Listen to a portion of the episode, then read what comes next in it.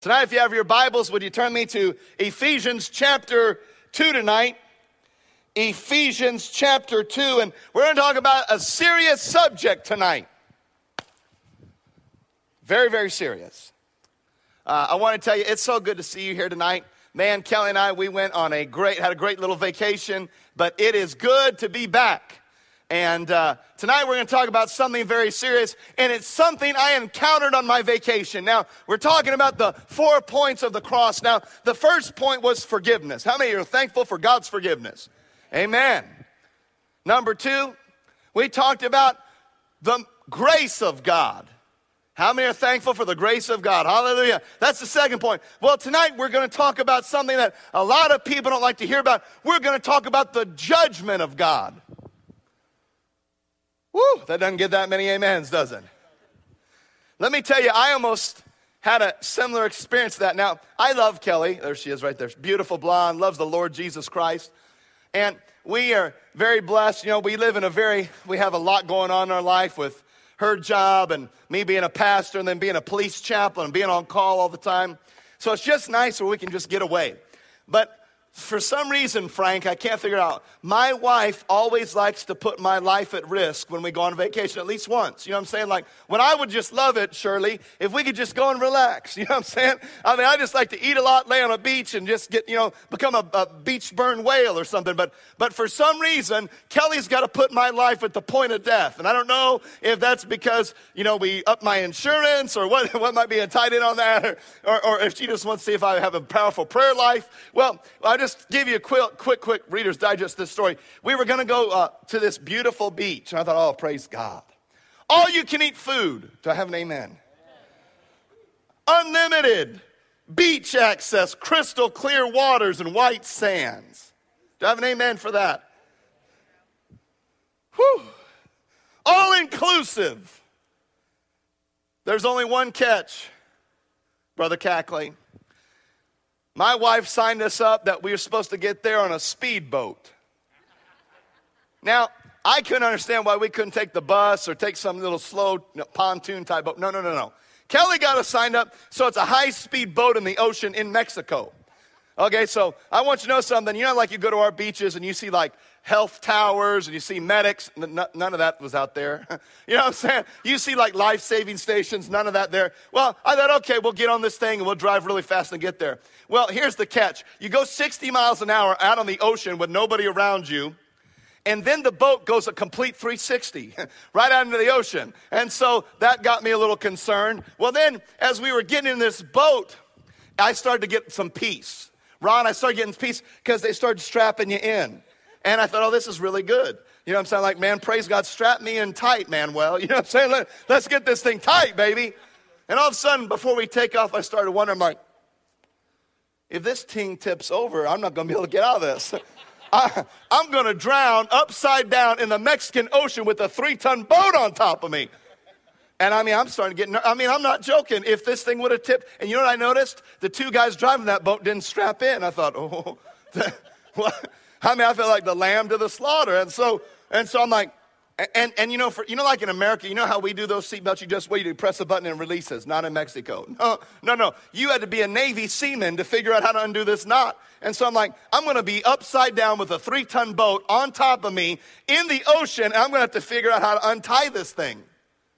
Thank you, Kelly. And so, and so all of a sudden, I start practicing how to undo this knot. But I start thinking, wait, wait, wait, wait, wait, wait.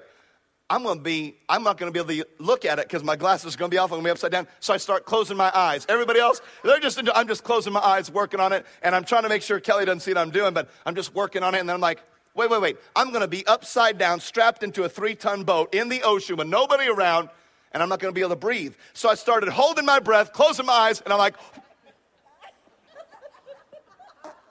and I'm working on it. And, and here's what this guy would do because they walk through the boat two or three times. Every time I get that loosened up, that Mexican guy come and just strap me in tighter.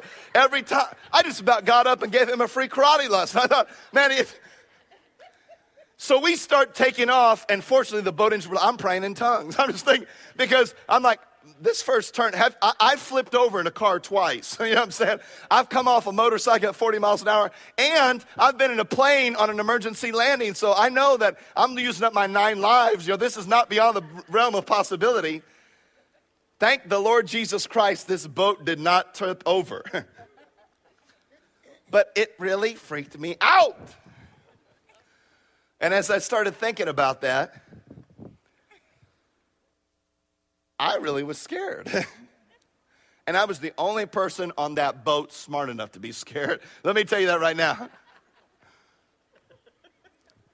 That's not, I'm, I'm, Ron, I'm not embellishing this story. That's the truth. Well, tonight, I want to speak to you about something that's really scary. I already told you I've, I've been through some scary stuff. Tipping two cars upside down and motorcycle accident. I've come off a horse. I know some of you are like, I'm never riding with Pastor Barry in my life. but I want to talk to you about something that is really scary. In fact, I hope you're smart enough to realize it's the most scary thing you can ever face. And it's the judgment of God. God's a merciful God. He's a loving God. He's a graceful and forgiving God. But many preachers won't tell you the truth. He also is the judge. Now, look at your neighbor and say, Don't you judge. Look at him say, I mean it. Look at him say, I hurt you. Okay, let's not. One of the worst things we can do is we shouldn't judge people. We shouldn't judge people by what they do, what they say, how they act. We're not to judge people, but here's the key God is and He will. Did you hear me? God is the judge, and He will judge. If you have your Bible, me to Ephesians chapter 2. We're going to look at a few verses here. I've got some horrible news, and then I got some really good news. So stay with me. Don't leave me on the horrible news. Ephesians chapter 2, verses 1 to 9, and then 13 and 14. Feel free to say amen because this passage of scripture preaches on its own. As for you, you were dead in your transgressions and sins, in which you used to live when you followed the ways of this world and the ruler of the kingdom of the air, the spirit who is now at work in those who are disobedient. Verse number three. All of us also lived among them at one time, gratifying the cravings of our sinful nature and following its desires and thoughts. Like the rest, we were by nature objects of wrath. But because of his great mercy for us, can I get an amen?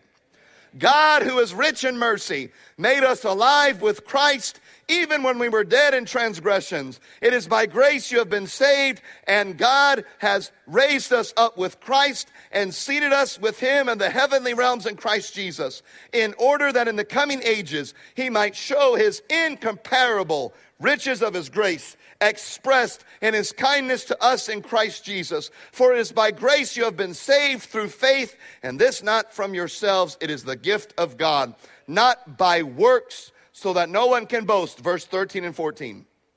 By now in Christ Jesus, you who were once were far away have been brought near through the blood of Christ. For he himself is our peace. I want to speak to you about the third point of the cross, really briefly judgment. Lord, speak to us tonight. I know your Holy Spirit's here. I know He's already done miraculous things. And I just ask you right now to speak to us. Help us to receive your mercy, your grace, and the truth about judgment. Thank you that my sins are forgiven. In the name of Jesus, we pray. Amen. I want to speak about just two main points tonight. Number one, before we accepted Jesus, what did Jesus oh, what did I write down here? Before we accepted what Jesus did for us on the cross, we were. Point number two. After we accepted what Jesus did for us on the cross, we are. So I'm going to talk about what we were and number two, what we are. Let's look about what we were. Number one, before we accepted what Jesus did for us on the cross, we were, number one, we were not alive. We were not alive. Let's look at what verse number one says. This is the judgment of God. Verse number one says this As for you, you were dead. I'm telling you something, friends. Without the cross of Christ, we are 100% completely dead. I believe in technology, I believe in science, but science has yet to create something that is truly alive. Science can create robotic technology, but it's not alive. It's controlled by the hands of man. And before we accepted what Jesus did, we were dead. I don't know how death can get any worse. But if you leave this life and don't receive Christ, the death you will experience, we can't fathom it. You know how some people sing, you know, and talk about we can't imagine heaven. And I'm so glad. It's like me and Natalie were just totally tracking tonight. We also, we can't imagine the horrors of hell. Before Christ, we were dead. Let's look at number two. Before we accepted what Jesus did on the cross, look at verse number one one more time. It says, As for you, you were dead in your sins and transgressions. Number two, we were bound to disobedience to God. You see, before we, you know, when we became Christians, we actually got a choice. We're going to do evil or we're going to do good. But, friends, let me tell you something. Before I knew Jesus Christ, I was bound to sin. So were you. I'm telling you, without the cross of Christ, before Jesus paying the punishment on the cross, man, I'm telling you, we were bound. Uh, what's, what's the Bible say? The Bible says that he came to what? Set the captives free. There is no freedom without the cross. You know, people that become addicted to chemicals and, and sex addicts. Do you know the number one, and this is scientifically proven, the number one rehabilitation clinic, you know what it is? It's not AA for alcoholics the number one rehabilitation institute, scientifically, factually proven statistically, is Teen Challenge. And if you don't know what Teen Challenge is, it's a spirit filled, non denominational ministry that gets people that are bound to chemical addictions or social addictions and it just immerses them in the Word of God. I think, what was that, Bob? 76? What's that percentage rate of recovery? my hearing aid's not in. Like 71%, 76%? 70%. The nearest secular rehabilitation clinic is not even close. Why? Because Teen Challenge puts in the power of the cross. And the reason those people don't, the other, the 30% don't get set free, how many of you know God gives us a choice, doesn't He? You can't choose for your kids. Let's look at number three. So, before the cross, before Jesus died for us and we received his grace, number one, we were dead. Number two, we were bound to sin. Number three. Man, this is a real encouraging message. number three, look at verse number two. You followed the ways of this world and of the ruler of the kingdom of the air. Now, this ain't gonna sound good to you, but it's the truth. Number three, before the cross of Christ and what Jesus did, and we received that we were led by the devil. I know that your flesh is not to like that. That's the truth. I can see that in my family. We've had a lot of good people in my family, noble people, servicemen, war heroes. But we have a long track record of divorce and more serious alcohol addiction. Every male but me. Those were good men in my family. But you know what? They were bound to sin and they weren't led by God until my dad broke the chain. Thank you, Jesus. I want you to know something. If you don't receive Jesus, you're going to be led by the devil. You know why this world's messed up? I read Time Magazine, and the more I read Time Magazine, Dan, it just get me more frustrated. All the problems in the Middle East, all the problems with the economy, the problems with terrorism, the problems with this, the problems with that. And as I read it, just it just kept going on my mind. The only answer is Jesus.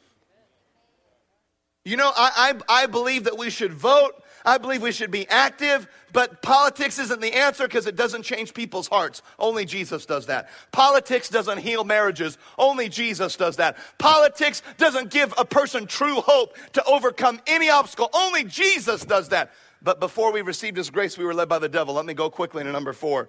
Look at verse number three. All of us lived among them at one time, gratifying the cravings of our sinful nature and following its thoughts. Number four, we fed our sinful nature.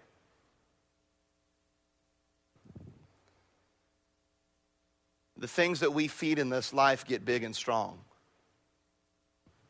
When I look at Pastor Newby, and I see the 35 or 36 years that he's been at our church, and I see how our church is healthy, and I see this building addition, and I see all these great things going on in our church. He's fed a godly life uh, much longer than he's even been here at Crown Point. But he's fed that. Every morning, our senior pastor gets in the Word of God. He gets alone with Jesus, and God gets him stronger and stronger and stronger.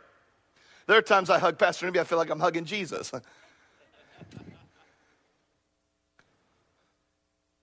but when we start feeding those things that aren't good, they get stronger. They get stronger. And before we had and received the cross of Jesus Christ and his blood into our lives, all we did was feed that nature. And that's what the problem is with this world. Here's the problem in the Middle East. Here's the problem in the economy. Here's the problem politically. It's a three letter word S I N. Number five. Lastly, this is scary. One of the scariest verses in the Bible. Look at it in verse number three. I mean, have you ever looked at teenagers and some of the things they've done? You're like, they're not smart enough to be scared. You ever thought that? Some people aren't smart enough to be scared. This scripture could, should scare your little socks off. Look at Ephesians 2 3. Some of us lived, no, no, no. All of us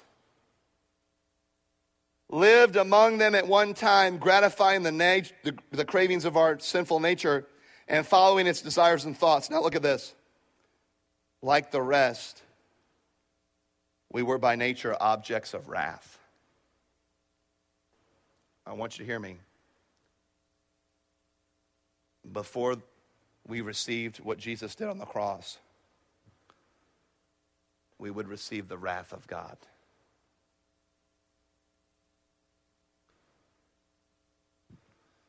That's why we enjoy, invite people to church so they can escape that. That's why we have our kids in youth ministry so we can add to what you're doing at home so we can teach them to escape that. That's why we do things that we do at this church, like rain downs and, and the uh, officer appreciation and red Sundays and anything that we do, car shows, is because without Jesus, we are the object of wrath. Now, listen to me. If you just hear this part of the message, this is the worst religion in the world, if that's all there is. But the good news this is not a religion, it's a relationship. And the good news is, God, I want you to hear me. Everybody zoom in on my eyes.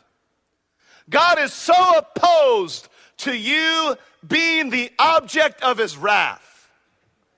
He is so opposed to that idea. He is so against you receiving his wrath. He gave his son so you could escape. Let me give you the last five things very briefly. So, before we accepted what Jesus did for us on the cross, we were not alive. We were bound to disobedience. We were led by the devil. We fed our sinful nature and an object of the wrath of God. I got to say one thing real quick. If you've been a Christian very long, sometimes you forget about how sin can take over somebody's life. Kelly and I watched a TV show last night about a young girl who went to an Oklahoma Baptist church or some church. She met a young boy, it was on TV last night. I wish it weren't true. She started dating this boy. The parents said, You've got to stop dating. The teenage girl had her boyfriend kill the mom the dad and both brothers. You know what happens? It's sin. Okay, so that's all before Christ. And, and listen, all of us are capable of unmentionable amounts of sin. You know what? Anybody who acts churchy like they haven't done anything wrong, let me tell you something don't buy a used car from them. We've all got a closet that we want nailed shut, and it can be by the cross of Christ. Okay, so here's the good news. Number two. Can I borrow an amen? amen? All right, number two. After we accepted what Jesus did for us on the cross, this is what we are now. Number one. Look at verse number five.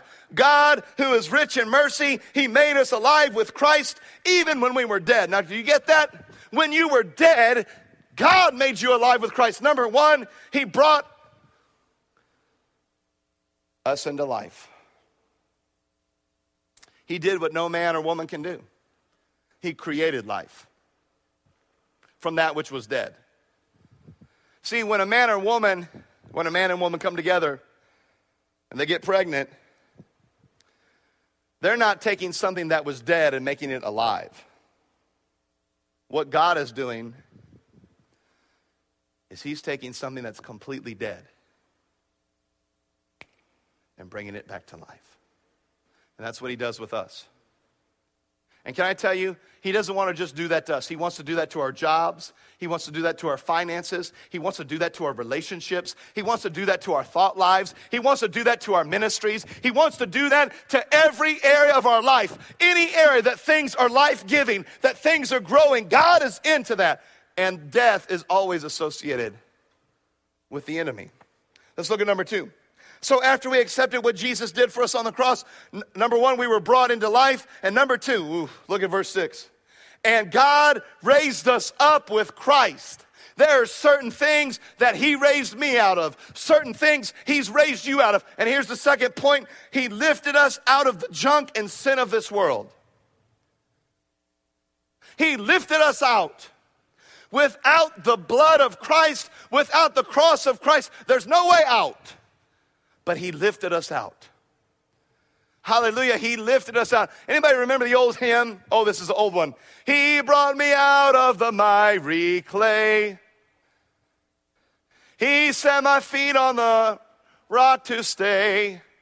He put a song in my soul today, a song of praise. Hallelujah.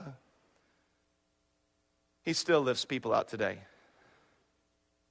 And sometimes Christians get into pits. If you're, in a Christ, if you're a Christian, you're one of those pits, he still lifts people out today. Psalm 40, verse 1 says, I waited patiently for the Lord. He inclined and he heard my cry. He lifted me out of the pit, out of the mud and mire. He set my feet upon a rock and he gave me a firm place to stand. If you're here tonight, I want you to know that God can lift you up. Makes me think of that old song, Love Lifted Me. When nothing else could, love lifted me. Thank you, Jesus. Number three is the band comes to play really softly. Number three. So, what happens after we receive what Jesus did on the cross? Look at verse six. Oh, man, I love this, man. Look at verse six. It says, And he seated us with him in heavenly realms. Who did he seat us with? Jesus. Here's the third point He's given us a place of honor. Oh, man. Given us a place of honor. Can I tell you something? So many times in our church or churches all over this world, we talk about giving honor to God. We talk about giving honor to Jesus. Isn't that what we're supposed to do? But can I tell you something? There are times that God wants to honor us. And here's one of them. One more time, verse 6 and he seated us with him in heavenly realms. He's given him a place of honor. He's given you and me a place of honor. Number four, oh, look at verse number seven. In order that in the coming ages he might show the incomparable riches of his grace expressed in his kindness to us in Christ Jesus. Number four, after we accepted what Jesus did for us on the cross, we are shown the benefits of serving God. Man, I'm telling you something here tonight. There are serious benefits about serving God. Oh, man, I've seen them. I have seen in my life how to use a marriage and not put God first and how to see that break up every time. And then I've seen how to put God first. I've seen how to try to control your life and to meet all the needs in your life. You turn to chemicals and substances and you get all bound up. And then I've seen how to be free. I you, I don't want to go back to that. My dad broke the cycle for our family. He broke the cycle for chemical addiction. He broke the cycle for substance addiction. He broke the cycle for marital addiction. And I want to keep that chain going. And some of you here tonight, I want you to know something that God's given you power to be free from anything. God does not want you bound, He wants you free. If you're here and you're depressed, He wants you free. If you're here and you, you can't sleep at night because you're worried, He wants you free. Our God, He's a God of freedom. And, and maybe you're here and you screwed up. Listen, He wants you free from guilt. We've all sinned. Man, I tell you what right now. Some of the godliest people I know have made some of the stupidest decisions, but that's what they were, and that's not who they are today. I remember what Dr. Westlake used to say, George Westlake. We're not what we used to be, or we're not what we ought to be, but we're not what we used to be either. When we receive the cross of Christ, He shows us the benefits. You know, one of the greatest benefits is you go through life and don't have to have regrets. Have you had those regrets? I have.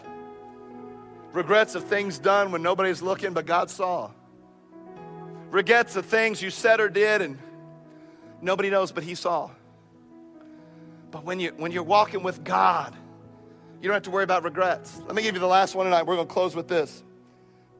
Number five, last one here tonight. So after we accept what Jesus did for us on the cross, we are given eternal life by grace and faith in Christ. Look at verse 8 and 9. It is by grace you've been saved through faith, and this not from yourselves. It is the gift of God, not by works, so that no one can boast. So, as we close tonight, There's a couple things I want you to leave with us. There's a real judgment, there is a real hell. It's real. Listen to me, everybody looking up here. If it wasn't real, then Jesus was the stupidest man alive because he gave his life so that people could get out of it. If there was any other way to heaven but through the sacrifice of the death of Christ, then Jesus was the biggest idiot ever. John 14, verse 6 says, Jesus says, I'm the way, the truth, and the life, and there's no way to the Father except through me. Acts 4:12 says, There is no name under heaven by which men must be saved, but the name of Jesus. I heard somebody say it, Josh McDowell said it, Jesus is either liar, Lord, or he's a lunatic. Thank God he's the Lord. so let me give you two things to leave with. So, how do you leave? How do you walk this out?